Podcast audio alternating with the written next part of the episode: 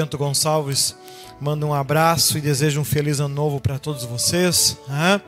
Que a gente possa viver mais um ano na presença de Deus, que possamos viver mais um ano na graça de Deus, aguardando todas as instruções que Ele ainda vai nos dar para que a gente possa passar com segurança por muitos momentos ao longo do ano. Mas vamos abrir nossas Sagradas Escrituras no livro de Filipenses, capítulo 3 e versículo 1. Glória a Deus.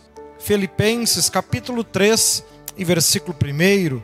É importante que, além de nós termos o cuidado em sermos fiéis e obedientes diante de todos os regramentos que a gente conhece, que nós temos estudado ao longo de cada um dos capítulos. É importante nós tomarmos cuidado para não sermos contaminados com falsas doutrinas, com falsos ensinamentos, né? Porque senão a gente em parte confia, em parte não confia, a gente em parte serve, em parte não serve, e acabamos não, não sendo pessoas completas diante de, de Deus. Filipenses capítulo 3 e versículo 1, né? depois de Coríntios, Gálatas, Efésios, Filipenses, Filipenses capítulo 3 e versículo 1, graças ao bom Deus, Deus tem nos dado a oportunidade de nós podermos juntos estudar a palavra de Deus. Né? Nós temos visto muitos dos ensinamentos que aqui na, na Bíblia Sagrada foram previsões para o futuro, no nosso tempo já é uma realidade, como a abertura dos sete selos do Apocalipse, né? Isso é algo que já está acontecendo, o segundo selo já foi aberto e as consequências ao longo do ano serão muito grandes, mas o importante é que a gente se aproxime de Deus, né? Eu não sou um pregador de Apocalipse, né? Mas enfim, eu gosto mais dos demais textos. Olha só, Filipenses capítulo 13, versículo 1 assim nos diz. Olha só. Resta, irmãos meus, que vos regozijeis no Senhor. Não me aborreço de escrever-vos as mesmas coisas, e é segurança para vós. Guardai-vos dos cães guardai-vos dos maus obreiros, guardai-vos da circuncisão, porque a circuncisão somos nós, que servimos a Deus em espírito e nos gloriamos em Jesus Cristo e não confiamos na carne. Até aqui, depois, pouco a pouco, a gente vai estudando os demais. Graças ao bom Deus, glória a Deus. Coloca lá para mim então o versículo primeiro na, na nova versão. Hã? Graças ao Senhor, olha lá então. Filipenses 3, primeiro. Finalmente, meus irmãos, alegrem-se no Senhor. Escrever de novo as mesmas coisas não é cansativo para mim e é uma segurança para vocês. Era habitual, eu não lembro se é no final deste capítulo dos próximos, que ele, o apóstolo Paulo, inclusive, re recomenda: leiam estas cartas diante do povo leiam para eles, para que eles conheçam essas coisas. Ele vai estar falando sobre algumas questões de família e assim por diante, né? que ele já havia falado em outros momentos, mas ele torna a falar que isto é segurança para vocês, porque por vezes na primeira vez que tu falou a pessoa ficou despercebida, não se concentrou, não prestou atenção, e aí ela vai, ela, aí tu vem, vem outro e prega de novo, aí que ela começa a lembrar e perceber. Hoje vocês têm a grande facilidade de essas mensagens estarem aí em vídeo, em podcast e em outras duas redes sociais. E as pessoas podem ouvir, podem aprender, podem guardar, né? podem se aproximar de Deus, compreender melhor esses alertas, é, é pois é de grande importância. É, vos regozijai no Senhor. Ele vai se aprofundar um pouquinho nisso, nesse, nos próximos capítulos, porque o, a, as pessoas têm a tendência de ter a sua alegria ligada à sua vida na carne, não à sua vida em espírito. Então, se as coisas dão certo para ti aqui na carne, tu está feliz. Se as coisas dão errado, na tua vida carnal, você está infeliz. Se o casamento está dando certo, você está feliz. Se ele está dando errado, você está infeliz. Se você tem dinheiro, você está feliz. Se não tem dinheiro, você está infeliz. Ou seja, o tu, a tua emoção ela é variável pelas coisas que acontecem na carne. E ele vai estar explicando que não é assim que você deve ser, porque se você for assim, você será como, por exemplo, diz aquele hino, uma folha seca caída no chão que vai para onde o vento levar. Né? que a nossa alegria ela deve estar no Senhor, ela deve estar em Cristo, e ele vai dar alguns detalhes a mais de como a gente faz isso. Então ele chama aqui atenção nesse primeiro versículo a isso, né? Alegre-se no Senhor e ele não cansa de repetir muitas vezes os mesmos assuntos, né? Você encontra lá em Coríntios, você encontra em Gálatas, você encontra aqui em Filipenses, você encontra ali em Colossenses, né? Depois lá em Tessalonicenses ele entra em algumas outras áreas, uma igreja com umas características um pouco diferentes dessas de Filipenses, Colossenses, enfim. Olha só então, versículo 2 e 3, ele continua chamando, né? Atenção, cuidado com rituais carnais, né? Cuidado com os cães, cuidado com esses que praticam o mal. Cuidado com a falsa circuncisão, pois nós é que somos a circuncisão nós que adoramos pelo Espírito de Deus e que nos gloriamos em Cristo Jesus e não temos confiança alguma na carne. Em muitos momentos eu já tenho falado ao longo das mensagens que tudo aquilo que no Antigo Testamento você aplicava na carne, essas coisas não foram abolidas, você apenas agora tem que aplicar todas elas em espírito, de forma espiritual. Deus não aboliu o Antigo Testamento. O Antigo Testamento amadureceu e saiu apenas da questão carnal e passou a trabalhar na parte espiritual. Deixou de ser escrito em tábuas de pedra e passou a ser escrito no coração do homem, como Jeremias já previa. Então aqui ele descreve cuidado então com esses que se apegam a rituais, com esses que se apegam a costumes, com esses que se apegam a, a um jeito jeito, uma maneira de fazer as coisas apenas de forma carnal. Cuidado com esses, né? Cuidado com esses maus obreiros, ele ainda aponta, né? Maus obreiros, pois confiam que atitudes carnais vão trazer resultados. Não, não vão. Questões carnais não trazem resultado hoje diante de Deus. Elas precisam estar ligadas de alguma forma espiritualmente. Né? Tudo que a gente faz e ensina tem que estar ligado de forma espiritual, senão você está simples e puramente fazendo algo carnal que não vai dar resultados. E isso de agora em diante será cada vez mais perceptível, será cada vez mais visível, né? para que realmente a proteção de Deus esteja com você. Do contrário, você estará apenas seguindo um ritual que não terá valor nenhum. Olha ali dos versículos 4 ao 7, né? Ele fala sobre a sua própria origem, né, Paulo? Embora eu mesmo tivesse razões para ter tal confiança, se alguém pensa que tem razões para confiar na carne, eu ainda mais.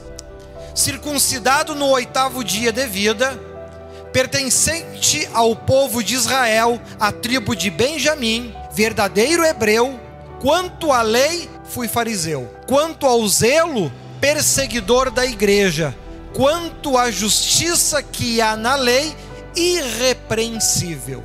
Mas o que para mim era lucro, passei a considerar como perda por causa de Cristo.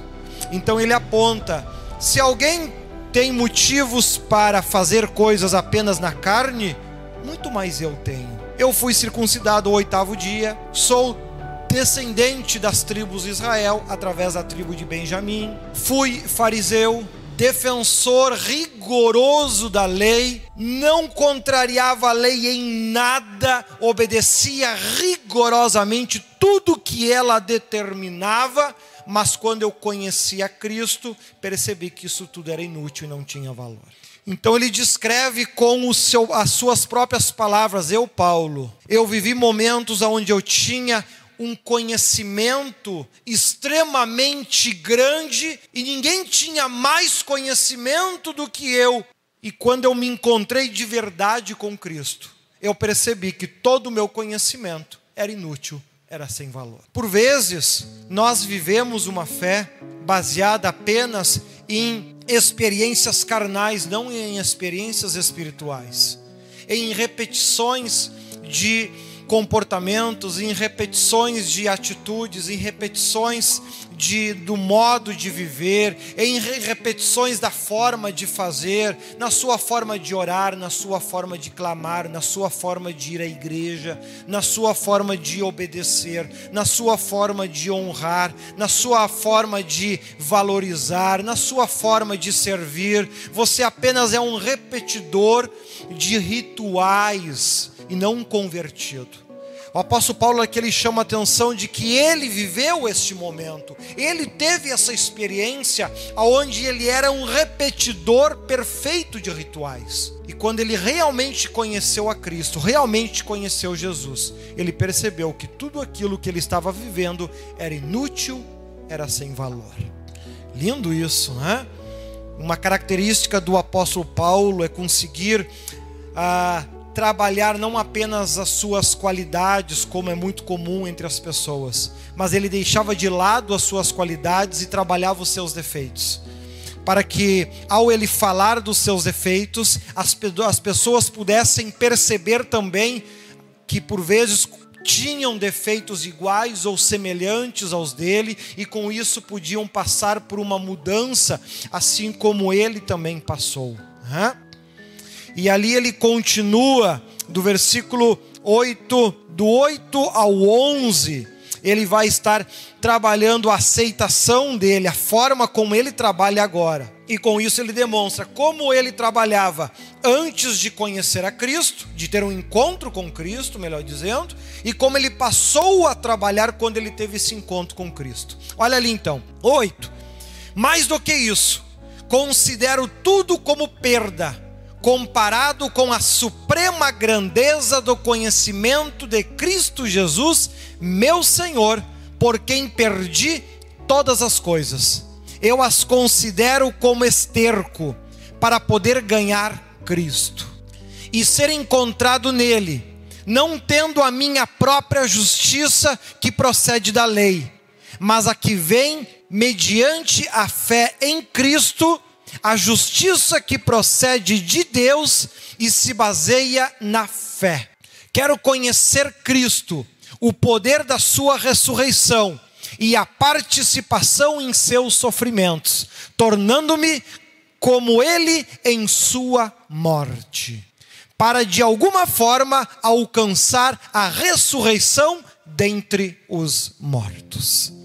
Então aqui ele começa a dizer tudo aquilo que eu tinha certeza que era o certo, tudo aquilo que eu tinha confiança que era o correto, que era o que Deus queria que eu fizesse. Ao conhecer Cristo, eu descobri que todas essas minhas certezas eram esterco, não tinham nenhuma utilidade, não valiam de nada. Então eu propus perder todas essas coisas, abrir mão de tudo isso, para poder conhecer a Cristo e ao conhecer Cristo, eu descobri um conhecimento, uma sabedoria que não dá para expressar através de palavras.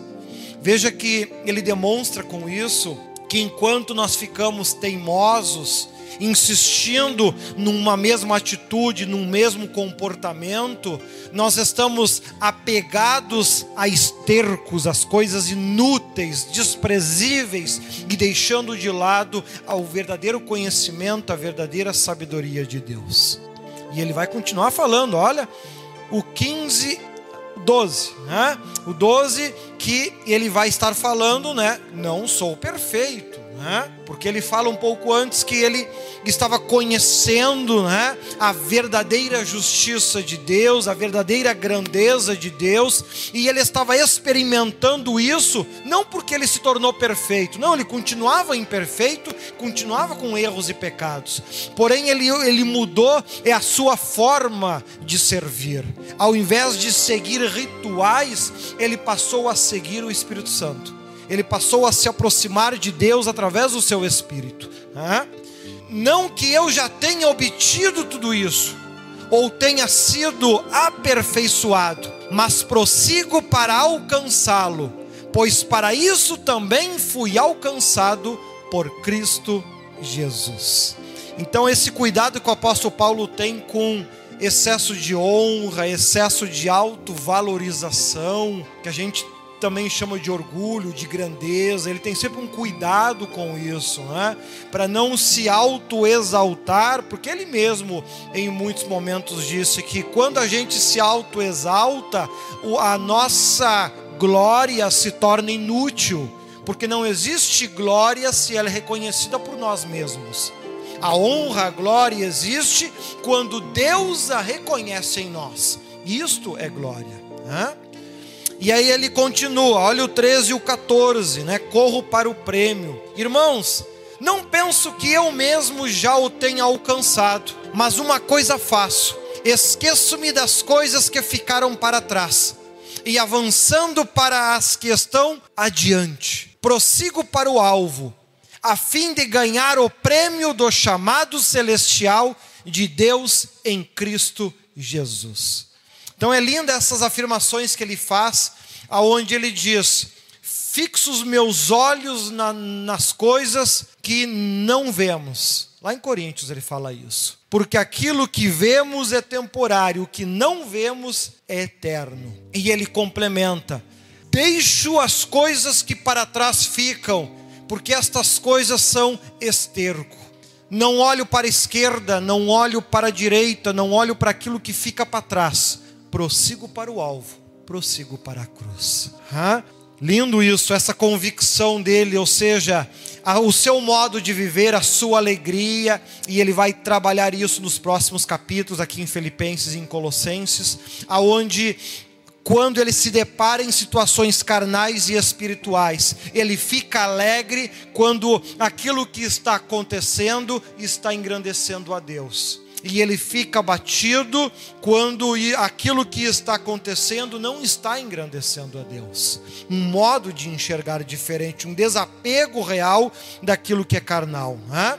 No 15 e no 16, né, seguimos como aprendido Todos nós que alcançamos a maturidade, que é aquilo que eu tenho falado, né, de você deixar de ser uma criança espiritualmente falando e passar a ser um adulto espiritualmente falando. Aqui ele usa a linguagem de, nesta outra versão, de maturidade, né? ou seja, todos nós que alcançamos a maturidade devemos ver estas coisas desta forma. Eu já falei em outros momentos em que a Bíblia, para a gente entender melhor ela, a gente pode enxergar da seguinte forma: o Antigo Testamento ele trabalha e lida como se lidasse com pessoas com menos de 18 anos, menores de idade.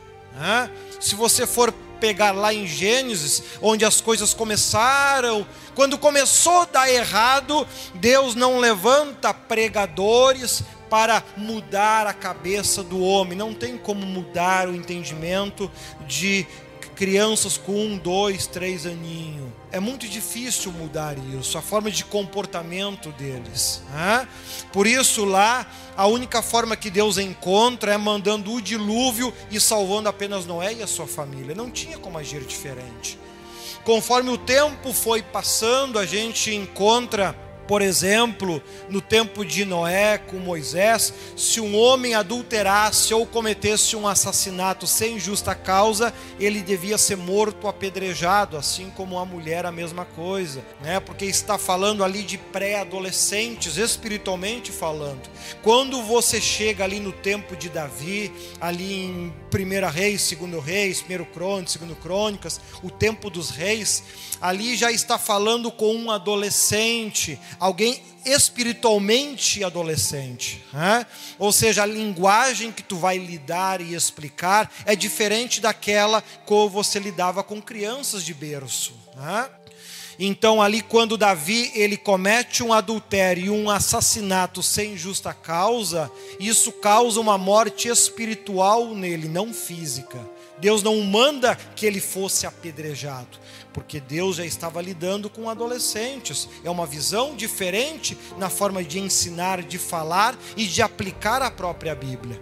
Quando a gente vem aqui para o Novo Testamento, as coisas não são aplicadas mais de forma física, né? mesmo que acabam trazendo consequências físicas, não pelo pecado em si, mas pela sua proximidade com Satanás. Né? Para você entender melhor, quando você faz algo errado, você comete um pecado, né? você passa a ter dois problemas, pelo menos dois problemas. Primeiro, ao cometer o pecado, você se aproximou de Satanás. Segundo, você se afastou de Deus. Então, espiritualmente, você vai esfriando na fé, e ao mesmo tempo, o diabo vai conseguir tocar naquilo que é teu e te prejudicar das mais diversas formas. Ou seja, ah, as coisas não começaram a dar errado na tua vida porque Deus está te castigando. Não, Deus não está te castigando porque ele, ele se afastou de ti. As coisas começaram a dar errado porque você se aproximou de Satanás. É diferente. Às vezes as pessoas erroneamente usam a linguagem: Deus está me castigando. Não, Deus não está te castigando porque você se afastou dele no momento que tu pecou. O que está acontecendo é que você está se aproximando de Satanás e o diabo está fazendo na tua vida aquilo que ele veio fazer: matar, roubar e destruir. É uma escolha que você está fazendo. Porque as consequências são aplicadas espiritualmente, não carnalmente mais. Quanto mais eu me aproximo de Deus, mais a minha vida vai ser abençoada dentro daquilo que Deus deseja, mais eu vou crescer no Espírito Santo, no conhecimento, na sabedoria e assim por diante. Então, quando as coisas começam a dar muito errado na tua vida, tudo dá errado, tudo dá errado, tudo errado, tudo errado, você precisa fazer essa análise. Opa, eu estou muito perto de Satanás e muito longe de Deus. Eu, eu preciso fazer essa análise. Para que com isso eu pare de fazer bobagem ou medite naquilo que eu estou fazendo e com isso me aproxime de Deus para que Ele com isso possa me proteger, me guardar, me abençoar, me ajudar e assim por diante. Então, ao todo tempo você está fazendo uma escolha na tua vida, ou se aproximando de Satanás para que ele venha matar, roubar e destruir, ou se aproximando de Cristo para que ele venha te dar vida e vida com abundância. É uma escolha que você está fazendo. Então, biblicamente falando, dizer Deus está me castigando é um erro drástico, é querer dizer que Deus está fazendo aquilo que o diabo, na verdade, está fazendo. Isso que não é nenhuma novidade, se a gente pegar o livro de Jó, por exemplo, muito conhecido, né? Olha quanta desgraça aconteceu na vida de Jó. E, e essas desgraças todas não aconteceram apenas porque Deus e o diabo resolveram fazer uma disputa, como muito crente acha que até ah, Jó foi provado não, isso é um erro drástico de interpretação, pelo amor de Deus. Dizer que Deus ele matou 10 pessoas para provar a fé de uma, poxa, né? não tem o menor sentido em questão de justiça. Como que um Deus justo, como ele é, perfeito como ele é, ele vai destruir 10 pessoas apenas para ver se uma tem fé? Não tem o menor sentido isso, né? Já que a, a própria Bíblia diz que todos nós somos iguais diante de Deus. Deus não faz distinção entre ninguém. O apóstolo Paulo, ainda nos próximos versículos, se não for nesse capítulo, vai ser no próximo, ele vai estar inclusive falando isso. Deus não faz distinção. Né? O valor que Jó tinha para Deus era o mesmo que seus filhos tinham. O problema é que Jó acabou pelas suas escolhas, mesmo tendo enormes qualidades, acabou se aproximando de Satanás por comportamentos que ele teve, que ao longo do estudo lá, quando a gente estuda o livro de Jó, eu vou explicando passo a passo. Então eu quero só chamar a atenção de vocês aqui para isso, que se algo estiver dando errado na tua vida, ou vier dar ao longo do ano, que vai, a, vai vir várias complicações, e por algum motivo Deus não guardar você ou alguém da sua família, tenha em mente, não é Deus castigando, é você ou a tua família que se aproximaram da pessoa errada. Foi uma escolha que fizeram, né? graças ao bom Deus. Olha lá então, versículo 15 e 16, né? Seguimos como aprendido, todos nós alcançamos, como, como eu estava dizendo, a maturidade devemos ver as coisas desta forma. Então eu tentei agora fazer um resumo para vocês entenderem melhor esta maturidade que o texto aqui está falando. Vocês pensam de modo diferente. Isso também Deus esclarecerá. É que é aquilo que eu estou falando aqui, né? Essas interpretações erradas que as pessoas costumam ter. Então somente vivamos de acordo com o que já alcançamos. Né? O 17 ao 19, né? Que ele vai se aprofundar um pouco mais nesta visão que nós temos que ter, né? Que nós temos que viver como cidadãos do céu e não para suprir desejos do mundo. Né? Olha só que lindo isso, do 17 ao 19. Irmãos, sigam unidos o meu exemplo e observem os que vivem de acordo com o padrão que apresentamos a vocês. Pois, como já disse repetidas vezes, e agora repito com lágrimas, há muitos que vivem como inimigos da cruz de Cristo. O destino deles é a perdição. O seu Deus é o estômago. E eles têm orgulho do que é vergonhoso. Só pensam nas coisas terrenas.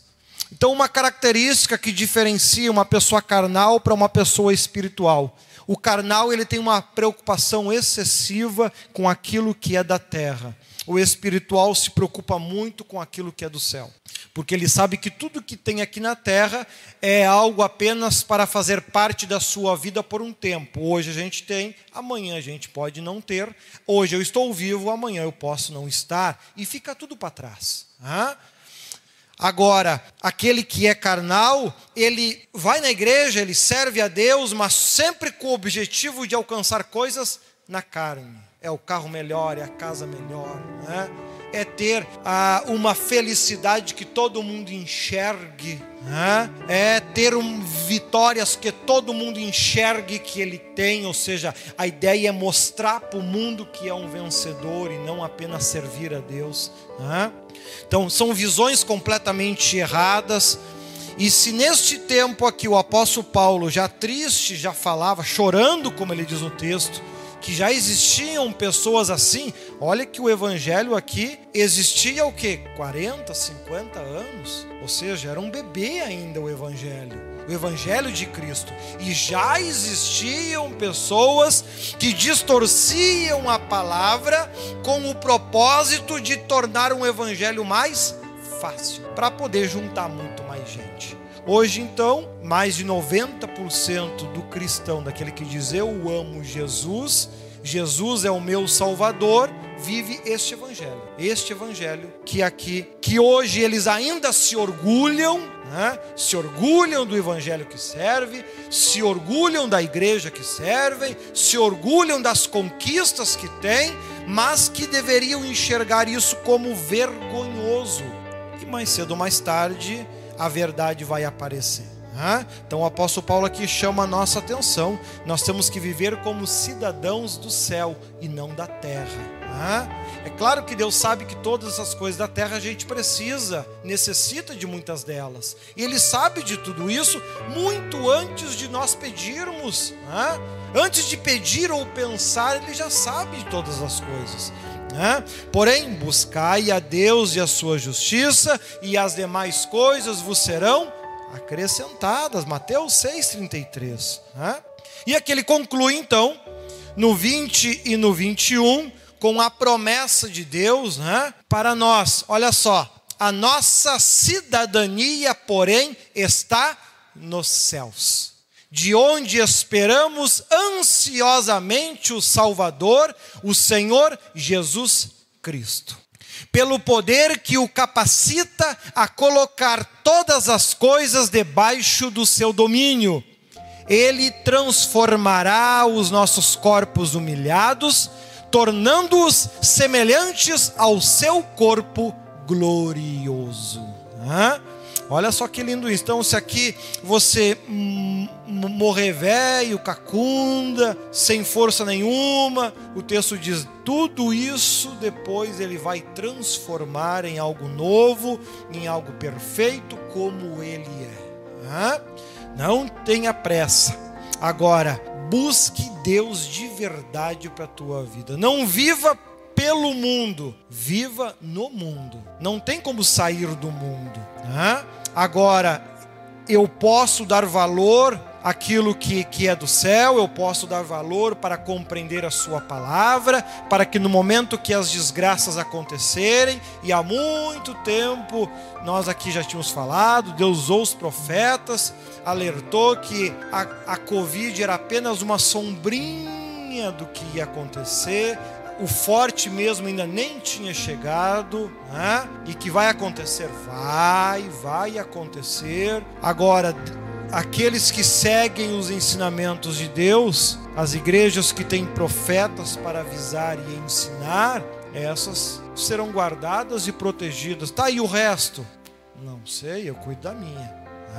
Deus abençoou ao longo de toda a pandemia, nenhum das nossas igrejas morreu de Covid. Né? Morrer é normal, agora não dessas pragas e doenças que vêm. Né? Então é importante que a gente possa, com isso, né, podermos nos aproximar de verdade de Deus e focar as nossas orações, porque senão a gente foca muito em coisas terrenas e se apega muito a coisas terrenas e não se preocupa com aquilo que é espiritual, não se preocupa com aquilo que realmente te aproxima de Deus. A gente aguarda, a gente guarda sentimentos, emoções que não se deveria e ao invés de fazer aquilo que Deus ensina, acaba não fazendo. Né? Então, leia a palavra de Deus, conheça os seus ensinamentos, aprenda a discernir o que é bom e o que não é. Aprenda a fazer uma análise e enxergar: poxa, eu estou mais perto de Satanás ou estou mais perto de Deus?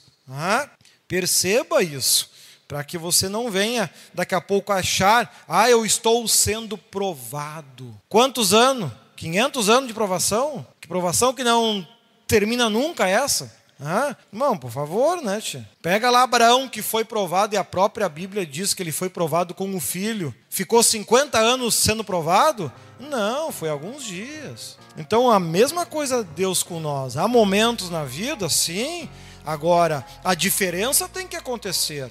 A bênção tem que acontecer. Né? Deus tem que se mostrar feliz com a nossa forma de agir, de pensar, de se comportar para que de fato a gente possa viver bem aqui na terra e muito mais quando sair dela.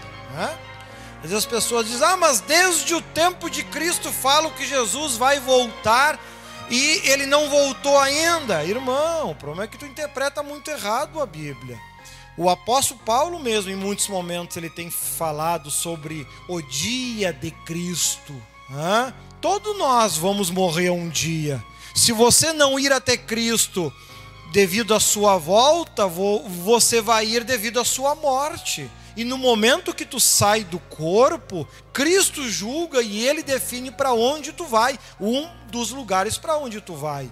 Nenhum dos que ouviram o alerta dos apóstolos está vivo hoje. Nenhum. Todos foram a Cristo seja para salvação, seja para condenação. Muitos que sentaram nesses bancos aqui na igreja, seja lá na primeira igreja que a gente fez, lá na casinha de madeira, muitos que lá sentaram também já foram até Cristo, seja para ser salvo, seja para ser condenado.